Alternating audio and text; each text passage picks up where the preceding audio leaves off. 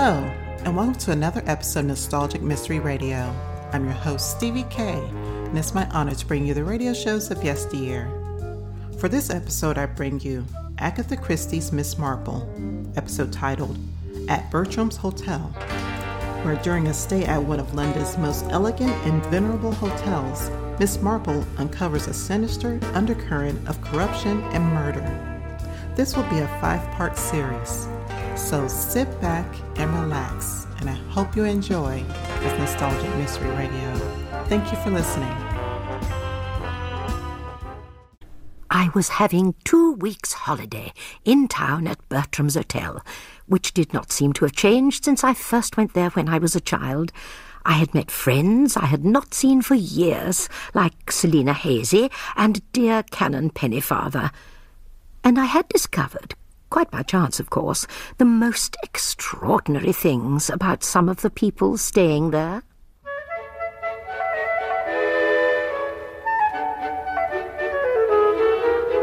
We present June Whitfield as Miss Marple in Agatha Christie's At Bertram's Hotel.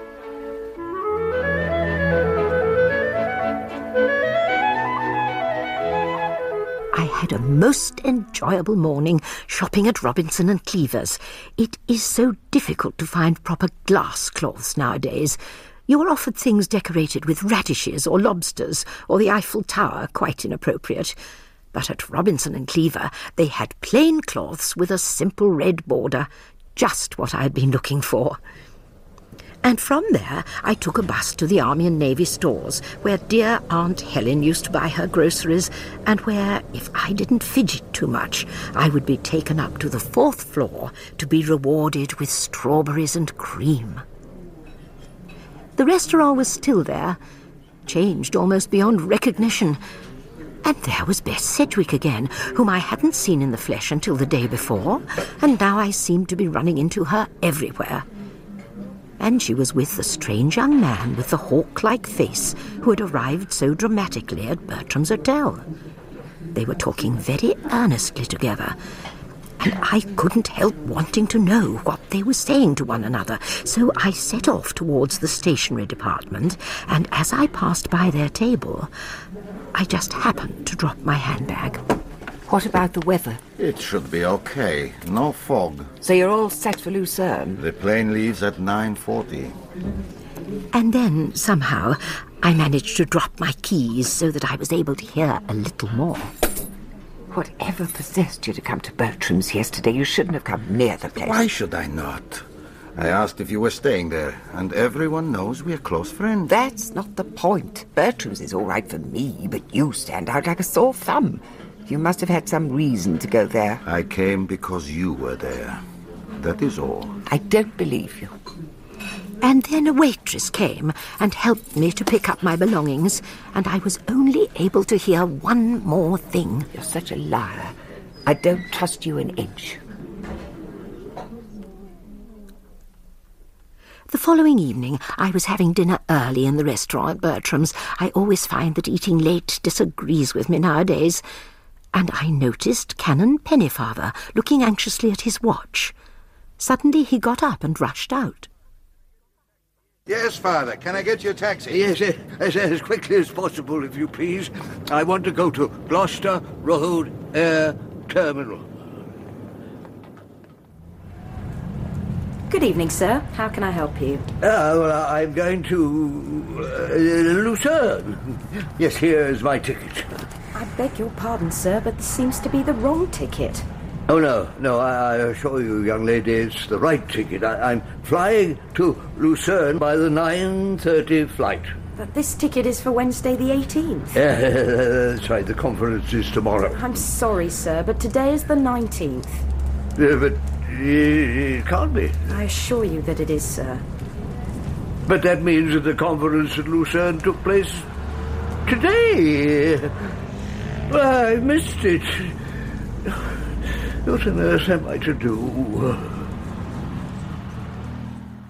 And so the poor man went out into the Cromwell Road and had a very disagreeable curry meal, and then, totally at a loose end, wandered into a cinema where they were showing a highly unsuitable film entitled The Walls of Jericho, which he had thought might have something to do with the book of Joshua.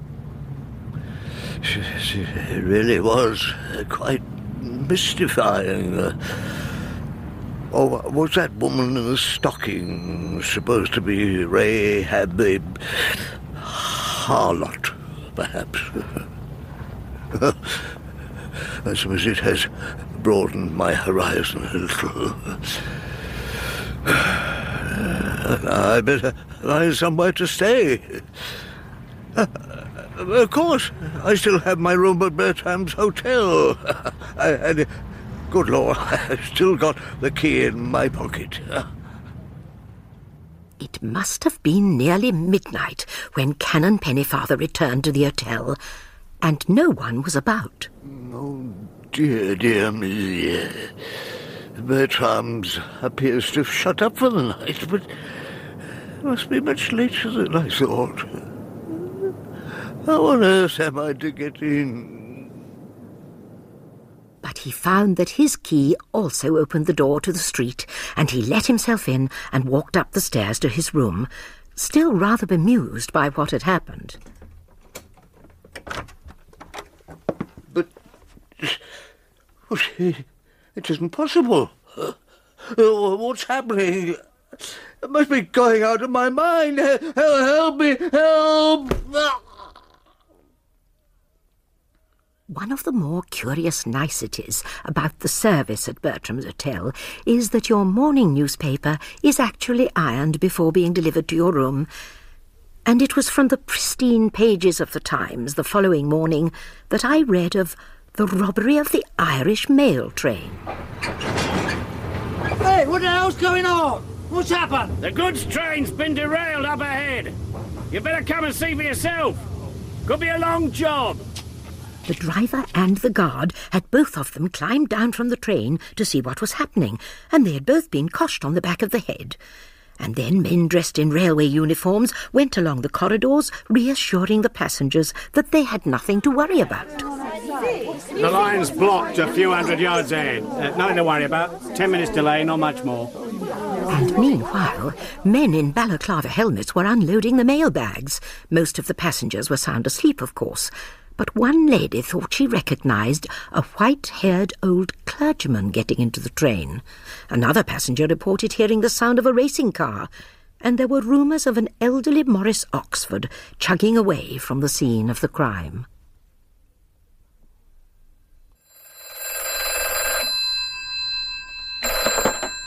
Kensington 1961. Hello? Bridget, is that you? Elvira? Yes. Has everything been all right? No, it's been perfectly awful. Your cousin, Mrs. Melford, rang up Mum yesterday afternoon. What?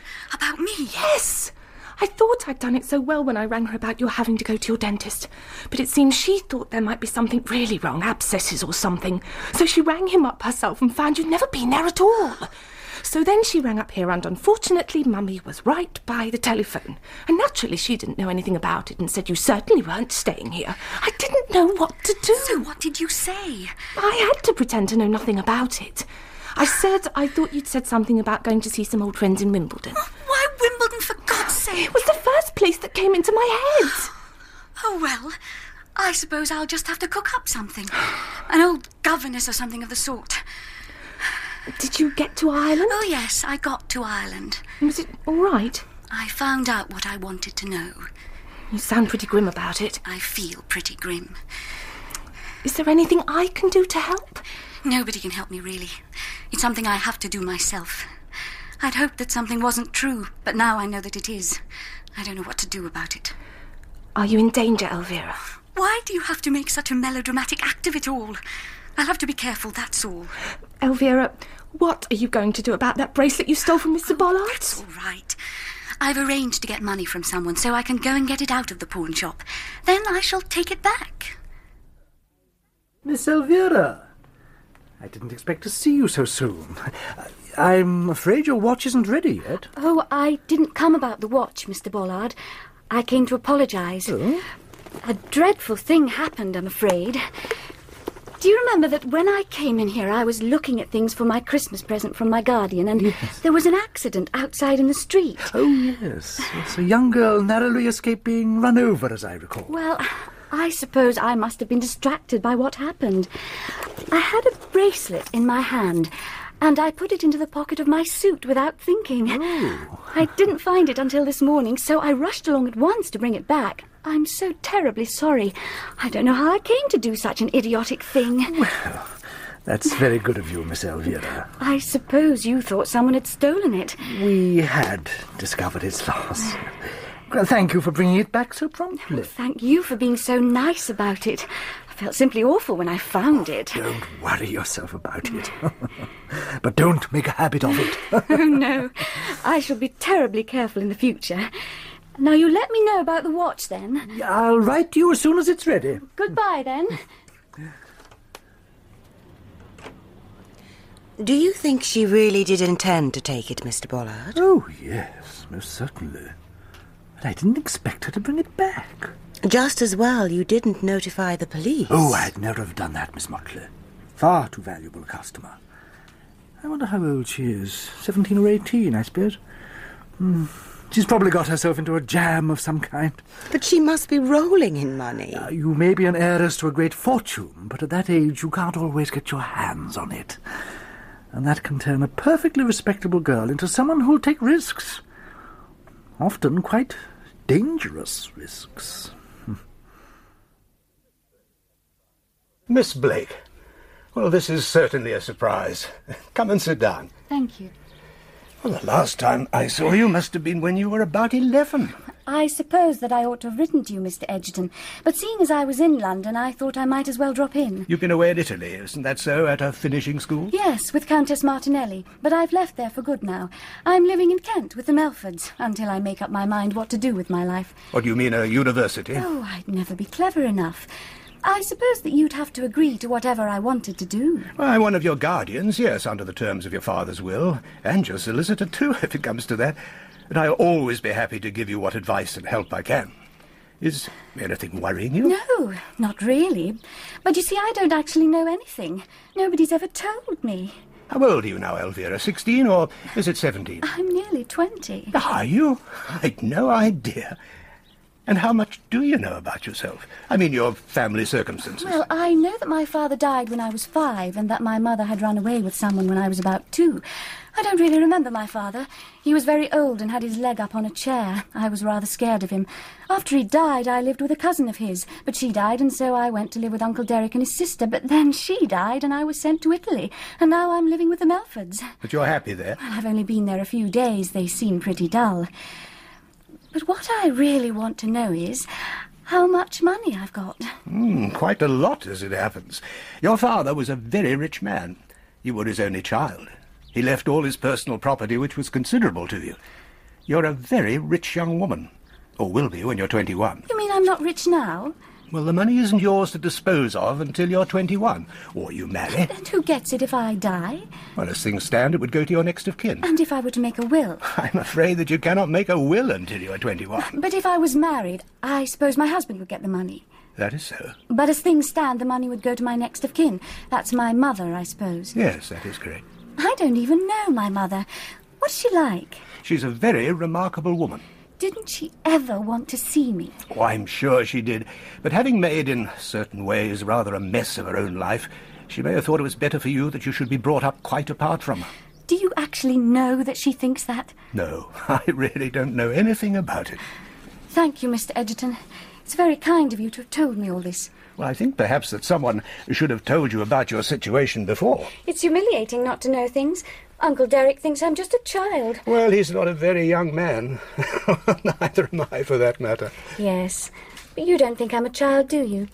I expect you know more about girls than Uncle Derek does. He's only lived with his sister.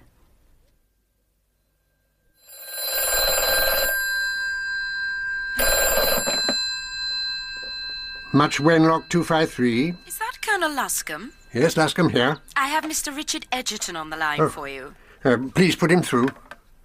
Hello, Derek. Richard. I've just had a visit from your ward. From Elvira? Yes, and I thought perhaps I should have a word with you. Why on earth did she come to you? She- She's not in any trouble. No, I wouldn't say so. She's even rather pleased with herself. She wanted to know about her financial position. You didn't tell her, I hope. Well, why not? What's the point of secrecy? I don't think a girl of her age ought to know that she's coming into such a large amount of money. Money is a responsibility. I think she ought to be prepared for it. But she's so much of a child still. I wouldn't describe her that way. Who's the boyfriend? I beg your pardon. I said, who's the boyfriend? There's someone in the offing, isn't there? Nothing of the sort. What on earth makes you think that? Nothing that she actually said, but I've got some experience, you know. I think you'll find there is a boyfriend. Well, I can assure you that you're quite wrong. I should know if there's anything of that sort going on. She's been very assiduously looked after. The ingenuity of the young female of the species is beyond anything you could conjecture. You keep an eye on her, Derek. Make a few inquiries as to what she's been up to. Nonsense. She's just a sweet, simple girl. What you don't know about sweet, simple girls would fill an album, Derek. But what's really been worrying me was one of her other questions. Hmm? Why is she so anxious to know who'd inherit her money if she dies? Hmm. I must admit she asked me the very same question. Oh, did she now? Why should her mind run on early death? I... Oh, I wish Bess would get in touch with the girl. Have you been talking to Bess on the subject? Well, yes, I did. I ran across her by chance in Bertram's hotel. I tried to get her to see Elvira, but she refused point blank. She more or less said that she wasn't a safe person for the girl to know. Well, looked at from that point of view, I don't suppose she is. She's mixed up with that racing driver fellow, isn't she? I've heard rumours. Hmm, Bess's friends can be strong meat. Always been her own worst enemy. Well, I suppose that's one way of putting it. Well, sorry to have bothered you, Derek, but keep a lookout for undesirables in the background. And don't say you haven't been warned. Bertram's Hotel? I would like to speak to Miss Gorringe, please. Just a moment. Who is calling, please? My name is Mrs. McCrae. I am Canon Pennyfather's housekeeper. One moment, please. Miss Gorringe here. How can I help you? My name is Mrs. McCrae. I am Canon Pennyfather's housekeeper.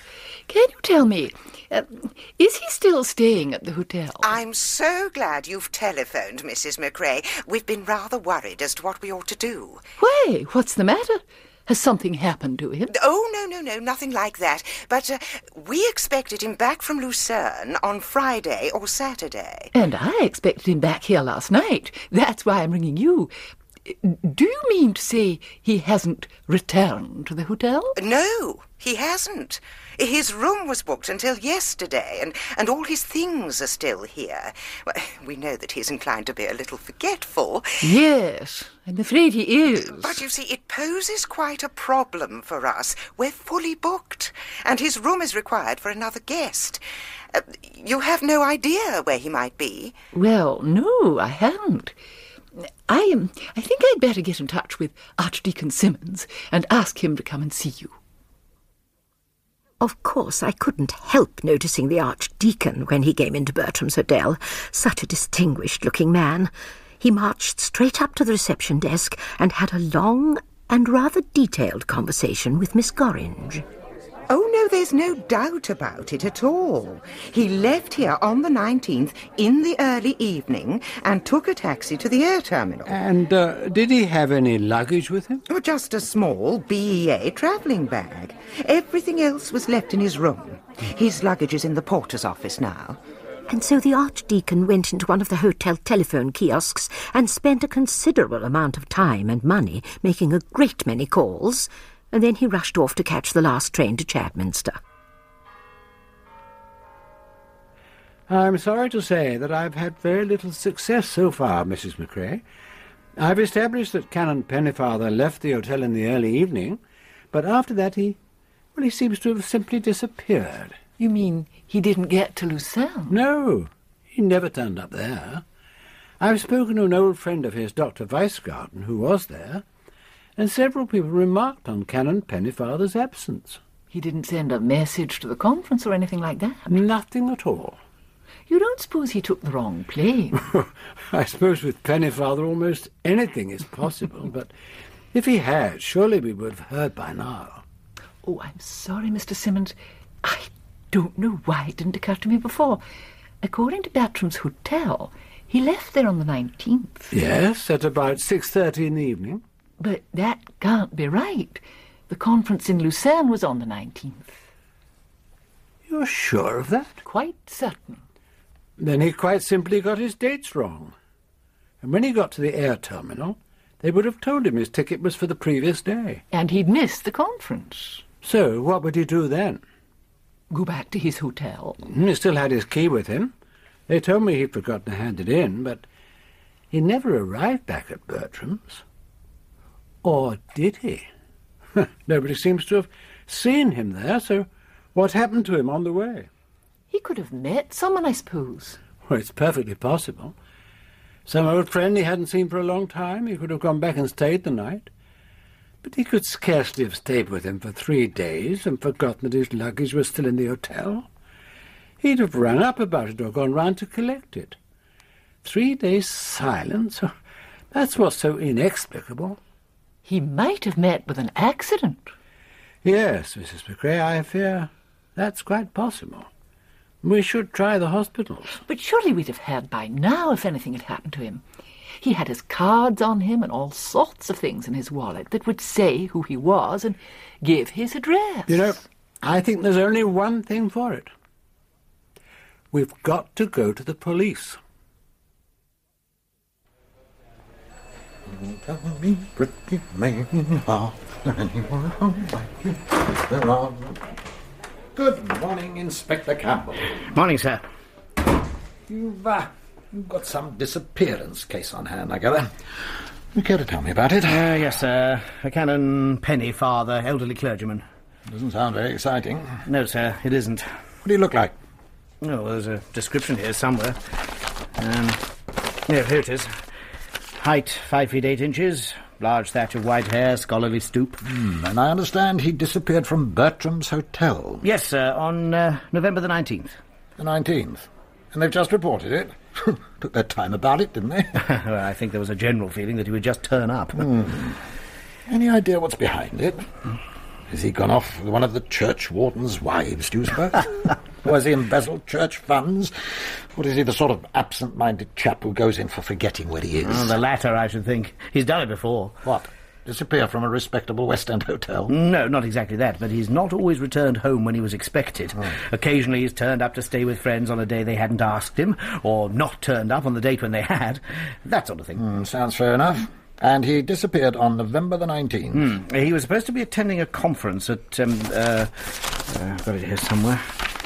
Yes, uh, at uh, Lucerne, Society of Biblical Historical Studies. And the old boy, uh, you did say he was an old boy. Uh, very, sir. So the old boy didn't turn up? That's right, sir. Was last heard of leaving the hotel for the air terminal. Doesn't sound as if he'd gone off with a choir boy. I expect he'll turn up all right, uh, but we're looking into it, of course. Um, are you particularly interested in the case, sir? No, not in the case itself. Now, what really intrigues me is two things. First, the date on which it happened. The date? Hmm. November the 19th. I, don't see Oh, what... come on, Campbell. Ah, uh, the night the Irish mail was robbed. But what could that possibly have to do with him? I don't know. Not yet. Except that there was a report of an elderly white-haired clergyman getting down from the train at the time of the robbery. Oh, but surely you're not suggesting that well, I'm canon... not suggesting anything at this stage. I'm just indulging in a little speculation. The attack on the Irish mail was the most recent of a series of really big robberies. Bank hold-ups, payroll snatches, thefts of consignments of diamonds. Hmm. They've been cropping up at a rate of one a month. You think they're connected in some way? I'm pretty certain that they are. Each robbery suggests the same kind of careful planning. Nothing's left to chance.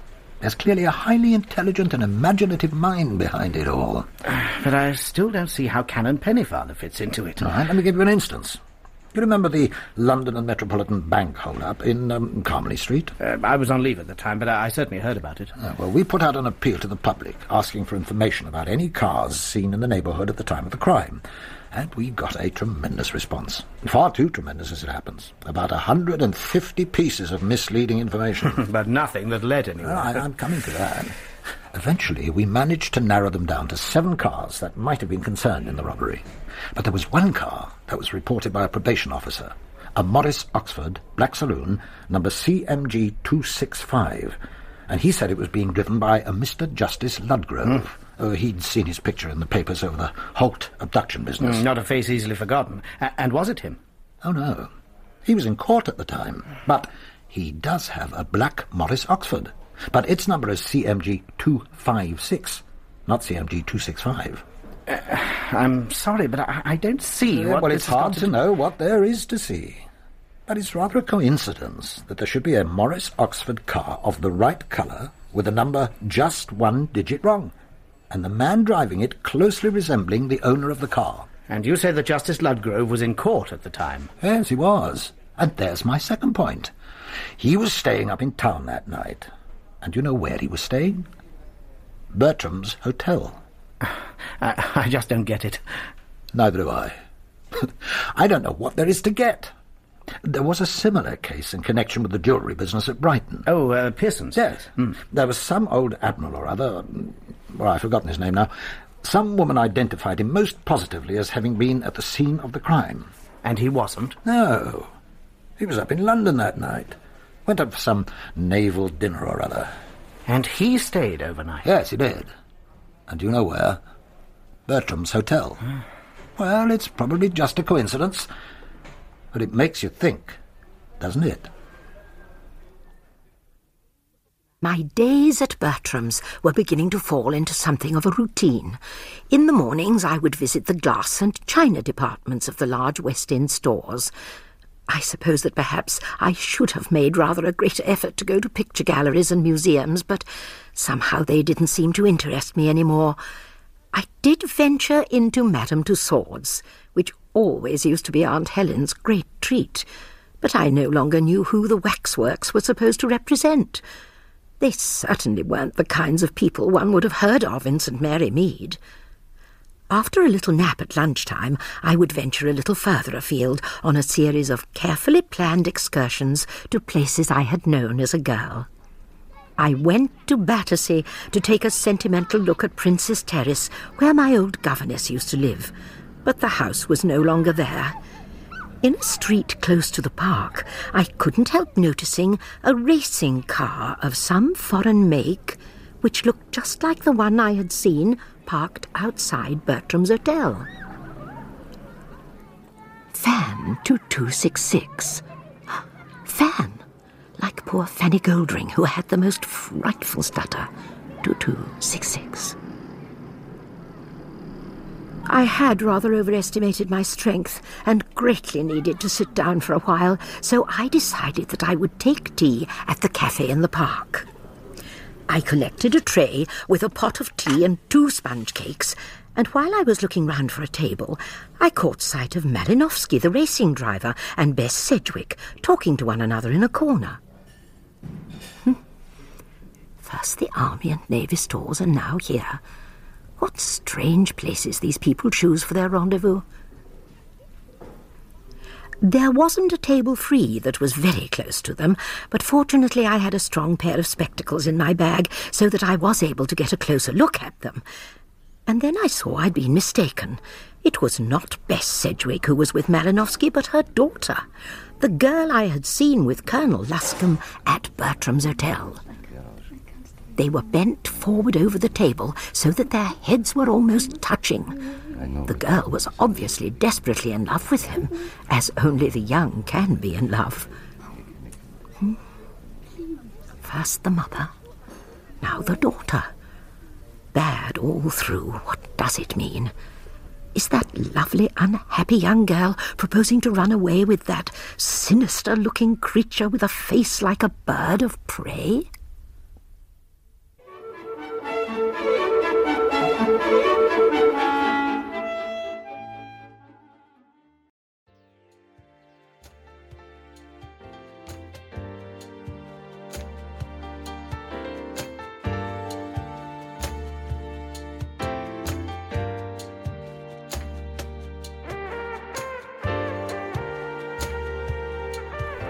Been a Nostalgic Mystery Radio presentation.